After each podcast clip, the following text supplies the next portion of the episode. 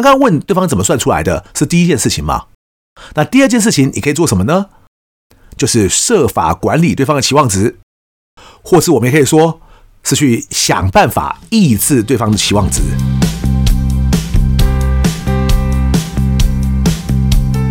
一谈就赢，Do the Rising。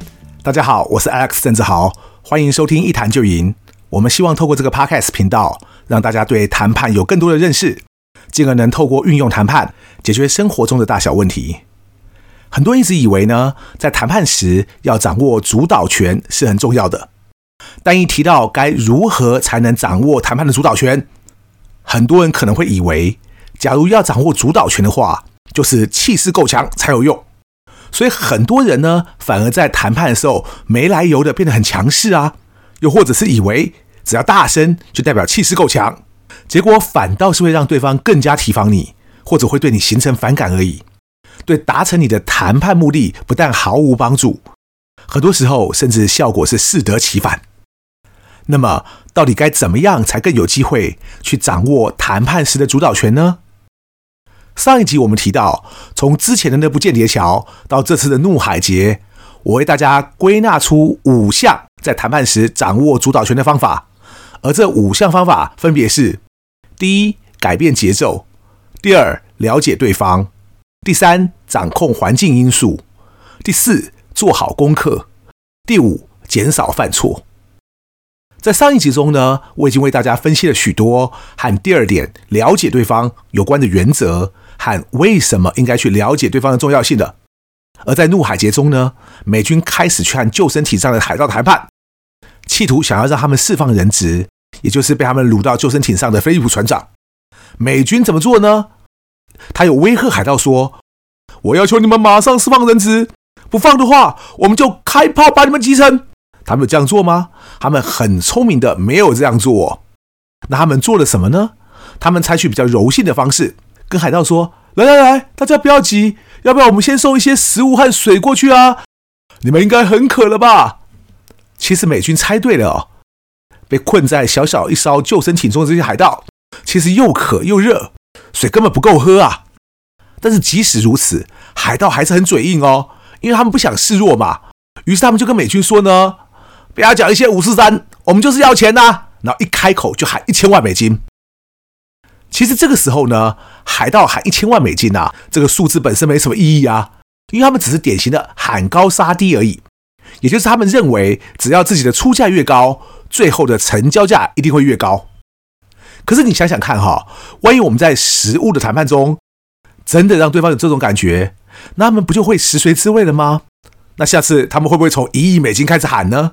你不要以为啊，只有那种豁出去的海盗才会这样漫天喊价哦。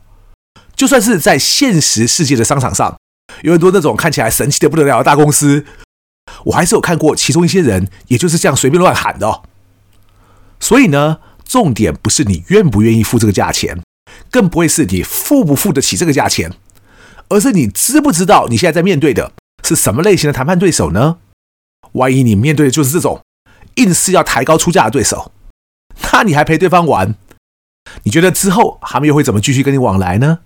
又会怎么看其他人往来呢？所以啊，这个时候我们通常会做两件事情。而这两件事情呢，其实也就刚刚提到的掌握主导权的五项方法中的第一点，也就是改变节奏。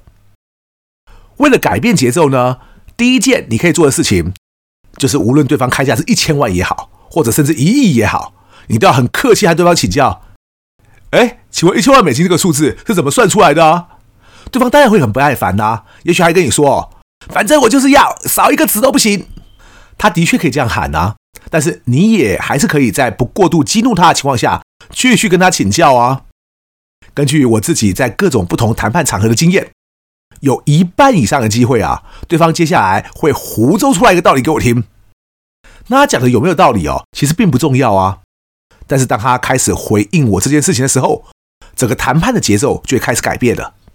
那你也会发现，我们从原本完全没有主导权，到后来开始慢慢有点主导权了。这个呢，就是改变节奏好用的地方。刚刚问对方怎么算出来的，是第一件事情吗？那第二件事情你可以做什么呢？就是设法管理对方的期望值，或是我们也可以说是去想办法抑制对方的期望值。这什么意思呢？例如说，其中一种抑制对方期望值的方式哦，就是当对方喊出一千万美金的时候，你可以故意假装惊讶，睁大了眼睛说：“一千万美金？你在开玩笑吧？你现在绑了一个人，就开口要一千万美金？那假如整船五十个船员都被你们绑走啊，你们是要开口跟我们要五亿美金吗？哎呦，做了麦阿内啦，这样哈不合理的。对方假如这个时候跟你开始讨价还价起来的话。”哎，你就会发现，他其实不自觉的就进入你的框架中了，也就是我们要用人数来计算赎金的价格，那少一个人就应该赎金也少喽。这个呢，也会是一种改变对方节奏的方式。像这样的操作呢，其实在另外一部我们前两集也提过丹麦电影《命运谈判局》之中呢，其实会提到更多哦。而且事实上呢，假如当时在《命运谈判局》中，他们懂得用这种方式谈的话，海盗就不敢乱杀人了嘛。因为我们会设法让对方相信，每少一个人质，我们愿意付的赎金就会变少了。所以对人质的性命来说呢，又多了一份保障。这次我们讲的虽然是怒海劫哦，但假如大家希望我之后再找个时间和大家多聊一下另外一部《命运谈判局》的话哦，也欢迎到我的脸书粉丝专业留言让我知道。至于另外一个所谓管理期望值的方式，我也帮大家再举一个例子哦。像我之前在一家公司服务的时候。那时候我们有个施工配合厂商，他有一天呐、就跑来跟我说，现在工人的工资还有材料价格都在涨，所以他没有办法呢用原来的行情跟我配合了，所以他要涨价。我就问他说：“那你要涨多少？”就他一开口就跟我说啊，他要涨成原来的两倍。其实我一听就知道，他不是真的要涨成两倍，他只是像前面提到一样喊高杀低嘛，所以他开出一个两倍的价码，然后等着给我来杀。那我当场一听呢，就哈哈哈笑起来了。我笑完之后呢，我也没有什么表示。然后那个厂商觉得很尴尬，就问我说：“哎，S，所以你觉得怎么样？”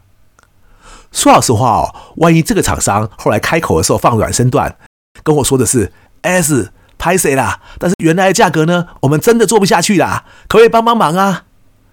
他假如是用这种口气的话，我可能会有不一样的决定哦。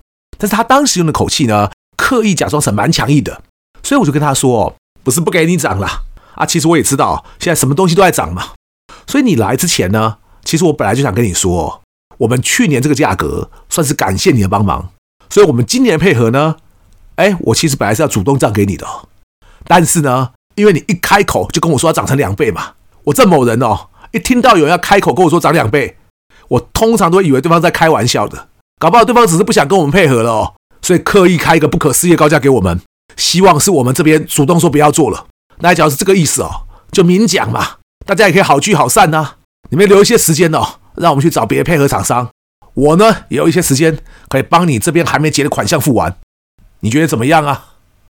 那个厂商连忙说：“哎呀，自己不是这个意思啊，什么的。”我接下来就换了一副严肃的表情跟他说：“要涨可以啊，但是要涨多一倍哦，没机会了。”我最多可以涨五十趴啦，而且因为你刚刚的态度是这样哦，所以我不想一口气就涨五十趴啦。我要分五年让你涨到五十趴。这之间哦，假如你不爽，记得要提前告诉我，不要什么浑水摸鱼的啦。这样大家生意没得做没关系，万一朋友都做不成，那就很尴尬了。这个厂商后来就只好同意啦。可是这个故事其实还没完哦。这个厂商不晓得是不是谈判没学好。还是误以为呢，我是在刚刚开玩笑的。后来第二年开始啊，他虽然我们这边的工程还是在做，但是他就同时去找其他他认为更付得起钱的客户了。那因为这样分散了人力了之后呢，我们这边工程他就没有那么尽心了。你以为我还会继续跟他谈吗？我没有哦，我当场就去找了另外一家更有名的厂商，然后我把原来第四年才要给原来那个厂商价码，就直接给那个新厂商了。你或许会问啊。我付了更多钱，这哪里算是谈判成功啊？那我跟大家说，首先，因为我们很爽快的就付了一个合理的价码，所以那个新厂商的施工品质啊，比我们原来那个厂商还要好得多。而且啊，因为有前车之鉴嘛，所以新厂商呢不想被我们连商量都不商量一声就换掉，所以很多事情呢我们不用去特别要求，他们都做的让我们很放心。还不止如此哦，我们还有其他供应商嘛。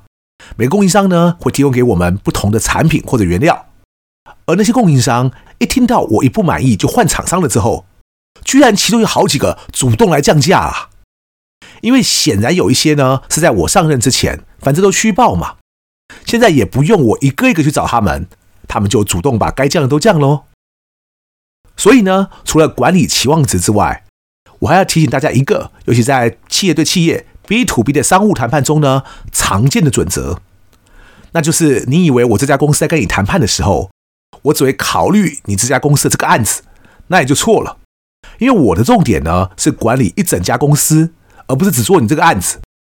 所以，假如换掉你，就能让我跟其他公司生意做得更好，而且甚至那些公司还跟你这家公司不是同一个产业的哦，我还是都会选择这样做。也就是说，当你万一只看你自己公司这个领域的时候，你就很容易会产生误判。其实就像怒海劫也一样啊，虽然刚刚海盗是拒绝美军提供食物和水嘛。可是美军还是派了一艘小艇过去，假装好心的要拿食物和水给他们。而这个时候呢，重点其实是美军其中有一个人拿着摄影机，想要拍到每个海盗的脸孔以及他们在救生艇内的相对位置，当然也包括菲利普船长这个人质的相对位置。然后菲利普船长呢也很机警哦，他就假借要美军转告他太太这个名义，把自己在救生艇内坐的那个座位的编号也告诉了美军。等到海盗发现有人在拍摄，要他们不准拍的时候，已经为时已晚了，该拍都拍完了。这个时候呢，还有另外一个操作型的重点，我也觉得很重要哦，那就是美军派了一个会讲索马利亚当地方言的人，负责用无线电和对方沟通。一方面呢，这比较能让海盗降低戒心；再方面呢，也不至于因为语言和文化差异，造成双方一些不必要的误会。有些人就曾经问过我啊。S，假如双方语言不通的话，你知道该怎么谈判吗？我在猜啊，他们本来会以为哦，我会很冠冕堂皇的跟他们讲一堆什么谈判无国界之类的大道理啊，什么我凭眼神跟气场就可以去跟别人谈判的啊，好像我很厉害一样。没想到哦，我很诚实的跟他们说，万一连语言都不通，那当然没得谈哦。然后他们就瞪大的眼睛问我说：“那你以前管那么多国家，你要怎么跟对方谈呢？”我很无奈跟他们说：“只要用英语，然后祈祷对方听得懂啊。”或者是带一个当地的同事哦，去帮我翻译喽。其实也正因为我有这种经验，加上我有好几年管的是整个亚太区嘛，所以除了澳洲、纽西兰和新加坡的母语是英文之外，其他的国家像什么日本、韩国或者印尼啦，他们的母语都不是英文，所以那种语言和文化之间的隔阂哦，其实在谈判上面呢，真的是蛮吃力的。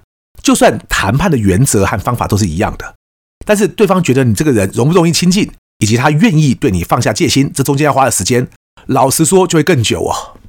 我尤其记得有一次啊，我的法国老板要我去比利时搞定一个客户，那个比利时客户看到我的时候啊，愣了一下，然后还算蛮礼貌对我说：“哦，他通常跟我的同事讲的是荷兰语，那今天既然我来了嘛，那他应该跟我改说英语吗？”我笑笑的跟他说：“没有关系哦，就请他直接和我同事讲他们比较自在的荷兰语就好，我同事呢会再翻译给我听。”那个客户听我讲完这句话之后啊，好像就松了一口气啊，所以后来呢就比较容易进行了。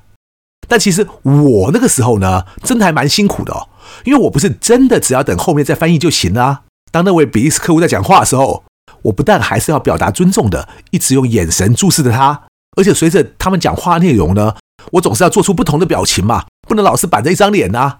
所以有时候是笑啊，有时候看起来好像思考啊。那你说我根本听不懂荷兰语。怎么知道该做出什么表情呢？其实就猜喽，因为我总不能就真的只在那边发呆嘛，别人会以为我这样是不尊重他，那么我之后呢就更难得到他的信任了，所以我才会跟大家说呢，语言和文化隔阂真的是一个很大的 issue。但是你假如就是要在全世界做生意的话呢，你也只有想办法去克服这个问题。刚刚前面才提到，怒海劫的美军在这一段做的最好一点，就是透过摄影机去掌握对方是谁。也就是我们一开始就提到的五项掌握谈判主导权的方法之中，了解对方这一项。因为当他们了解对方之后，也才能更进一步的去收集情报。然后后来居然连四个海盗的名字都知道了，甚至连他们是帮哪一个老大卖命的，那这个老大呢有什么样的特色跟习性，美军也都掌握到了。所以到最后呢，救生艇上的海盗那边会觉得很难招架，不是因为美军的火力有多强，而是因为他们认为美军什么资讯都知道了。自己很难抗衡呐，所以就只能照美军说的做了。下一集呢，我们会继续为大家分享另外三项能够在谈判中掌握主导权的方法。希望大家继续准时收听哦。也再次提醒大家，在之前的第八十七集呢，也就是我们邀请卓美妍时尚诊所的院长林君燕医师来上节目接受访谈的那集，我们会抽奖送出三组市价高达两千元的肌肤保养品。这个活动即将在明天，也就是一月二十五号晚上十点截止。所以只要各位赶快在明晚十点之前到我的脸书粉丝专页郑志豪 Do the Right Thing 哦，或者你看这一集 Podcast 的单集说明网页也会有脸书的粉专连接，大家呢去找到一月十五号的那则贴文，然后在那则贴文按赞并且留言，就有机会免费获得每组市价高达两千元的肌肤保养品哦。希望大家不要错过这个难得的获奖机会，一谈就赢。我是 Alex，感谢大家今天的收听，记得要去参加抽奖哦。我们下次见。